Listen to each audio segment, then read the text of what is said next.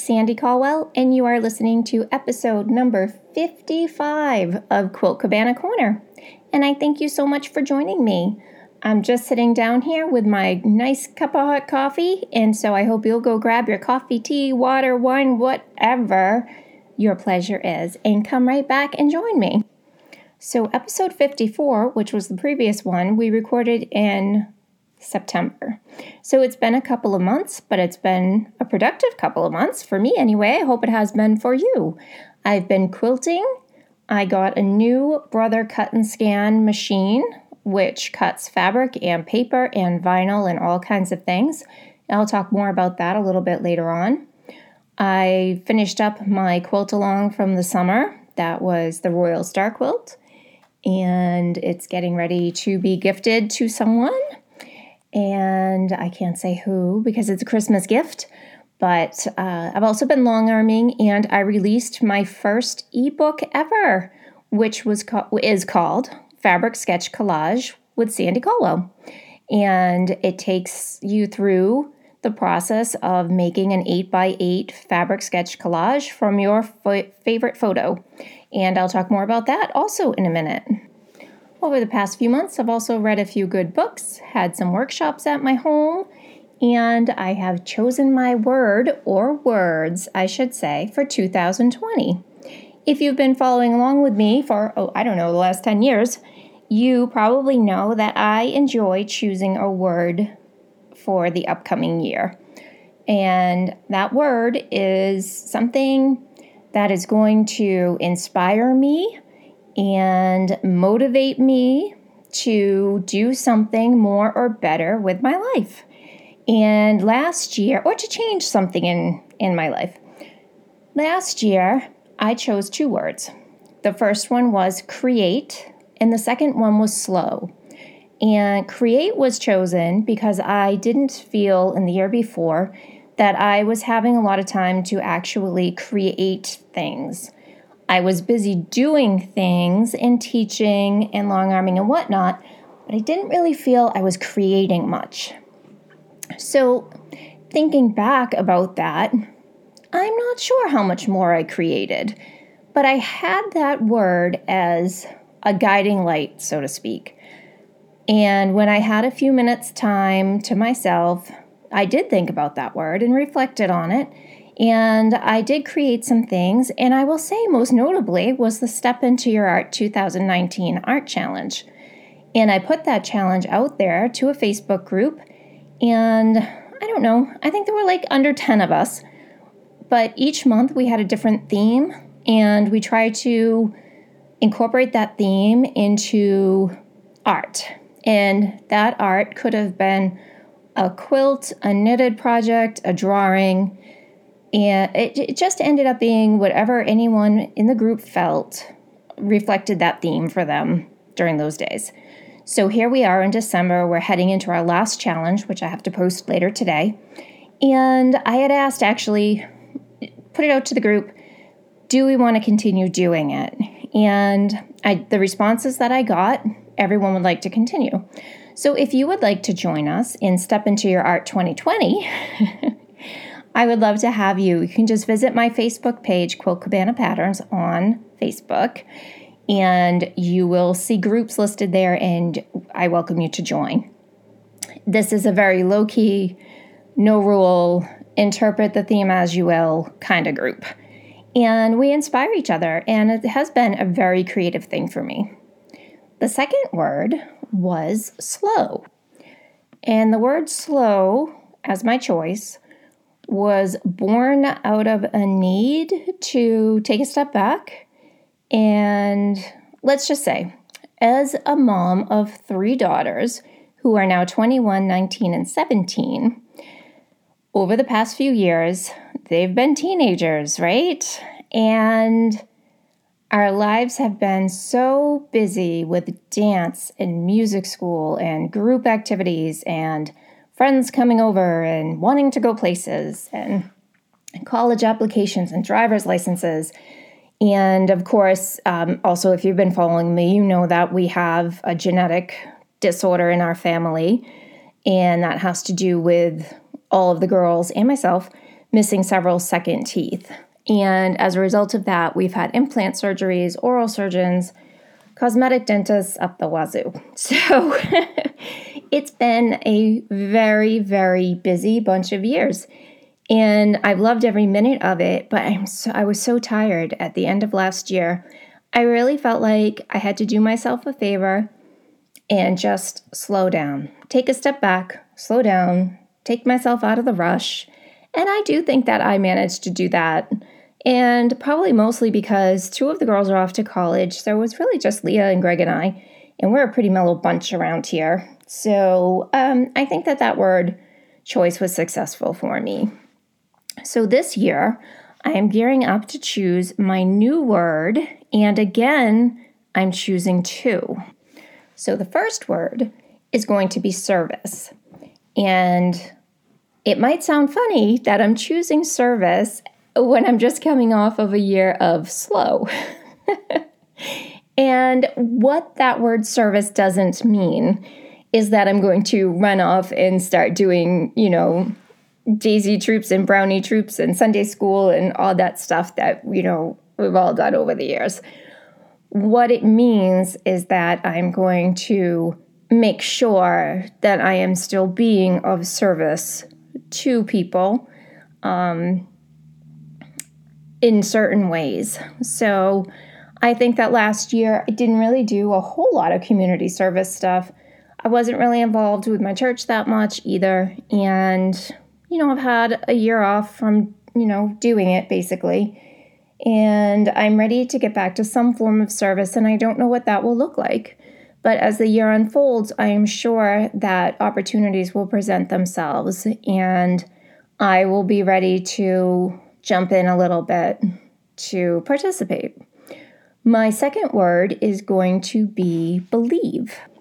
So I'm choosing believe because this year coming up, I am going to choose to believe that everything will be all right, that I will have confidence in my own self. I will not worry about the worst case scenarios always happening.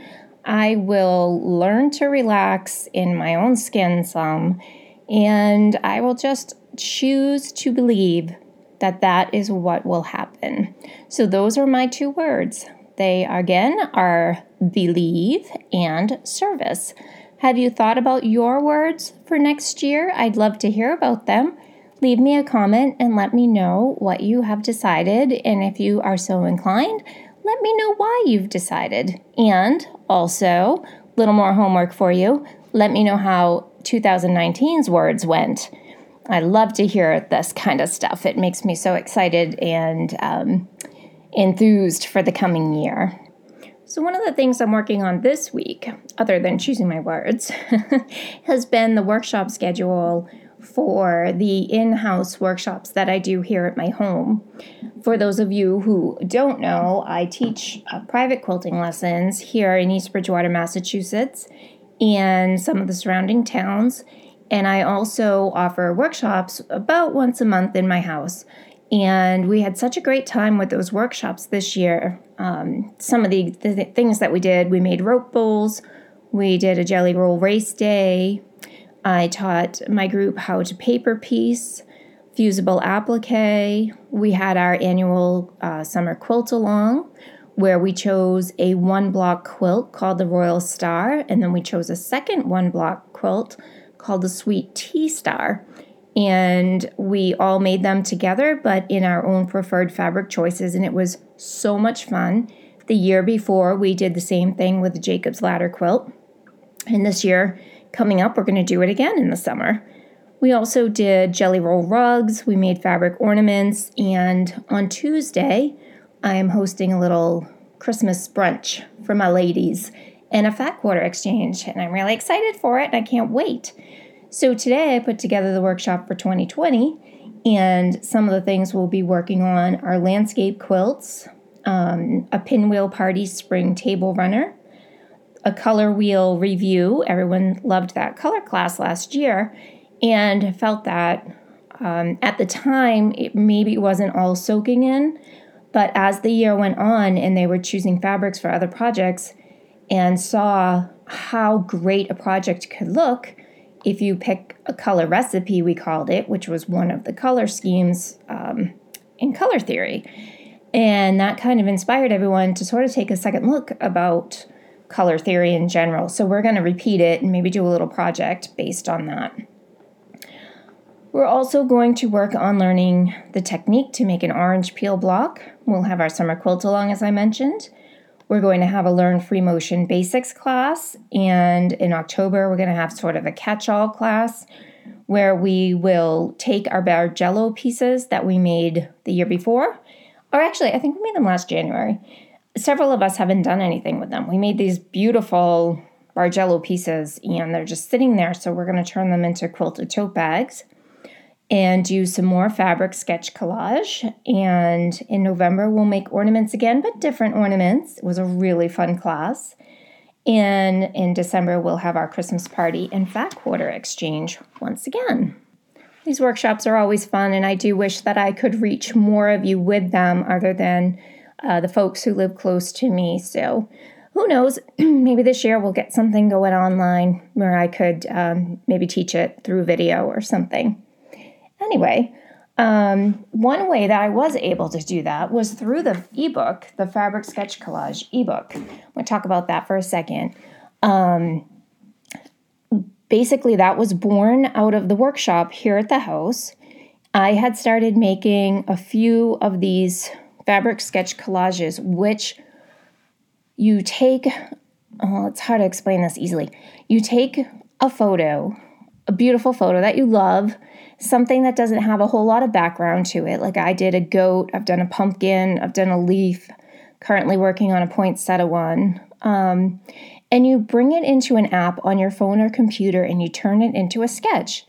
And then by doing that, what happens is that the colors in your photo become very vibrant, saturated, and I'll say um, divided almost, so that you can really see the color and value in each in the photo in each part of it.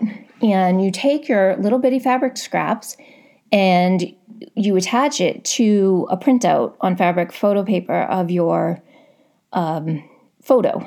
And you're really paying attention to the value because it makes such a huge impact on the finished project and once you've got all your bitty pieces attached then we put some tulle over it we do some free motion stitching and we bind it. And they're just small pieces, they're eight by eight. And the reason why I kept it small is because I get bored. I want to move on. I have lots of photos that I love and that I, w- I want to use and I want to get to them all. So to do a huge one, I have done bigger ones before. The one of, um, I've done one of each of my kids actually. And I do prefer the smaller ones because it's just easier, it's a little bit more portable. But, anyways, I took all the notes from that workshop, added to it, excuse me, and came up with a 20 page ebook that I am selling for $9.99 on Etsy in my Etsy shop, and I will post that link. And I meant to uh, get this podcast done earlier because the launch day for that pod for that book was November 20th. And also on that day, I got the great honor of being a guest blogger on Lynn Kane's Puppy Girl Designs blog. So I'll also link to that. So November 20th was a great day. And um, if you purchased, I had said that if you purchased the ebook between November 20th and December 2nd, you would also receive a free pattern in your download for um, a mug rug. So I'm going to extend that because I didn't get a chance to say it on the podcast. And I don't want you all to miss out on the opportunity. So let's just say for another week, it's what, December 5th? So through December 12th, um, you also can get the free uh, pattern download. Excuse me, and that will just download right with your Etsy purchase.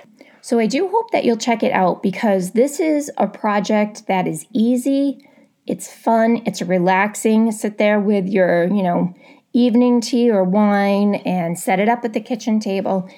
It's super simple and so rewarding. The result is amazing.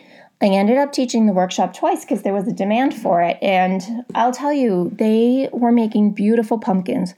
We didn't get to finish the entire project in one sitting here, um, but I know a couple have finished and I've seen uh, photos of them and they look beautiful. It's such a great technique, and I hope that you'll take advantage of learning it on your own in your own home. The example in the book is of the pumpkin, but the steps are the same no matter which photo you choose. So you can, um, you know, just, you're going to have to choose a, a photo of your own anyway because you won't be at my house with me handing you the pumpkin photos. So, anyways, check it out. Again, that's on my Etsy store. So I also mentioned that I got this Brother Cut and Scan machine. And um, I'm someone who has jumped on the bandwagon of these cutting machines several times, beginning with Pazzles way back in the early 2000s. Um, I'm just going to pause for a minute because I have a frog in my throat. So I'm just going to have a good cough for a second and a sip of coffee, and I will be right back. Okay, I'm sorry about that. Hopefully, I'll be fine now. Um, so, Pazzles was something that you downloaded to your laptop, and it was a machine, and you could design um, words, and you could purchase images, and you could cut them out. So, it's um, a cutting machine, basically. And you could cut fabric and leather and I don't know, balsa wood or whatever. So, when my laptop died, and I moved on to another laptop. The version of the Pazzles software that I had was not compatible. And I actually found the machine to be a little bit difficult to use. I didn't love it. I wasn't as enthralled with it as I am with this new one. But the second machine I got was a Cricut. And um, it's not the new awesome Cricut that will do all kinds of things right from your laptop over the internet it was the type of Cricut that you had to buy a cartridge um, or cartridges that had the different design elements in them. So for every alphabet, you're buying a new cartridge. So that got expensive. And again, because it was a little bit of an older version of Cricut, it was not intuitive. I would have to sit and read that manual every time I sat down to use the machine. So I've kept the machine because I invested money in the cartridges. And I'm sure that I will go back or I will, you know, one of my kids will end up using that machine. I have no doubt it will be used again. Um, because I do like the cartridges that I bought. So this fall, I decided that I was going to look into a new one because what I wanted the ability to do, and this is called the Brother Cut and Scan. Now, scan is the operative word here because you can scan a hand drawing right into the machine and it will cut it. How awesome is that for a pattern designer? Totally awesome, right? So I can draw out my templates and I can, excuse me, scan them right into that machine and they will cut and it will cut fabric. So it has those sticky boards that you attach your fabric and stuff to. Um, and one of the one of the, I'll say the harder parts of it is getting it to cut the fabric without the fabric shifting. So I just put fusible on the back and I peel it off very carefully and I haven't had a problem with it. And I'm really enjoying it. And recently I got into cutting the vinyl. And I did that because I have a flour and sugar canisters on my counter and they're large. And I thought, oh, maybe I'll label them. Well, it was so easy. I fell in love. I ended up making wine glasses, towels, t shirts. Um, I forget what else. I vinyled some other things too. And I like the ease of it because it's internet driven basically. There's a, a program that you can put on your laptop and you can design, and then you just send it wirelessly right to your machine. So I want to say, I don't remember how much it was. It was two something, maybe. Hold on, I'm going to look it up. I'll be right back. I just looked on Amazon real quick, and I think it's 300 on Amazon. Um, and I had saved up some money because I knew I was going to be making the purchase, so that made it a little bit easier. But I have really loved it. I find it to be the easiest of the machines to use. And there's a Facebook group um, wherever, you know, it's a scan and cut group the ideas that these people come up with are just so phenomenal. It's really been a fun thing to sort of follow along and see what I can try to make. So, if you're interested in a machine like that, I would have to say that the one that I would choose over and over again based on the ease and the intuitiveness of the programs would definitely be this one. I really, really like it. So that has been taking up some of my time. As um, I mentioned earlier, too, I read a couple good books this month. One was The Seven Husbands of Evelyn Hugo, and that was written by Taylor Reid Jenkins, I believe, and she is the author of Daisy Jones and the Six. And this other book that she's written, she's written more, but this other one, um, The Seven Husbands of Evelyn Hugo, was so good. Um, and I really love Daisy Jones, and this is in a style very different than Daisy Jones, but equally as compelling and good. Um, well, I'm going to read you the description. So the author's name is Taylor Jenkins Reid, not the other way around, Taylor Reid Jenkins, which is what I think I said. So sorry about that. All right, so the description on Amazon is as follows Aging and reclusive Hollywood movie icon Evelyn Hugo is finally ready to tell the truth about her glamorous and scandalous life. But when she chooses unknown magazine reporter Monique Grant for the job, no one is more astounded than Monique herself. Why her? Why now? Monique is not exactly on top of the world. Her husband has left her, and her professional life is going nowhere. Regardless of why Evelyn has selected her to write her biography, Monique is determined to use this opportunity to jumpstart her career. Summoned to Evelyn's luxurious apartment, Monique listens in fascination as the actress tells her story. From making her way to Los Angeles in the 1950s, to her decision to leave show business in the 80s, and of course the seven husbands along the way, Evelyn unspools a tale of ruthless ambition, unexpected friendship, and a great forbidden love. Monique begins to feel a very real connection to the legendary star. But as Evelyn's story nears its conclusion, it becomes clear that her life intersects with Monique's own in tragic and irreversible ways. This book was so good. I couldn't put it down. And we read it for book club, and everyone loved it. And my husband read it too because he really enjoyed Daisy Jones and the Six. And I'm pretty sure he thought this book was going to be like it, but it was like a total chick book. so, but Greg's a pretty sensitive guy. So I'm going to say he really did enjoy it. And I almost wish he had finished it a few days before because I would have asked him to come to our book club because he has some really good insights on books. But yeah, it's definitely worth it. The current book club book that I'm, we're discussing this evening at book club is, I think it's called Kitchens of the Great Midwest. And I had no idea what this book was going to be about or whether I was going to like it. And I'm going to say I'm, I was 50 50 on the book because I didn't enjoy the beginning, but I did enjoy the end. And I will read you a description of that one too in case you're interested. Okay, the author of this is J. Ryan Stradal, S T R A D A L, and I will make note of it in the notes. The description uh, is as follows When Lars Thorvald's wife Cynthia falls in love with wine and a dashing sommelier, he's left to raise their baby Eva on his own. He's determined to pass on his love of food to his daughter, starting with pureed pork shoulder. As Eva grows, she finds her solace and salvation in the flavors of her native Minnesota. From Scandinavian lutefisk to hydroponic chocolate habaneros, each ingredient represents one part of Eva's journey as she becomes the star chef behind a legendary and secretive pop up supper club, culminating in an opulent and emotional feast that's a testament to her spirit and resilience. Each chapter in J. Ryan Stradal's startlingly original debut tells the story of a single dish and a character, at once capturing the zeitgeist. I don't know how to say that word. Zeitgeist? I'm going to have to go look that up. Of the Midwest. The rise of foodie culture and delving into the ways food creates community and a sense of identity.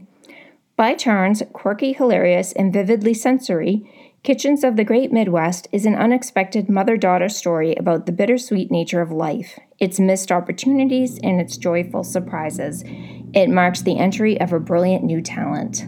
So, like I said, it was a little too, um, I don't know. I didn't love it in the beginning, but like I said, I did enjoy it in the end, and I was happy to finish reading it.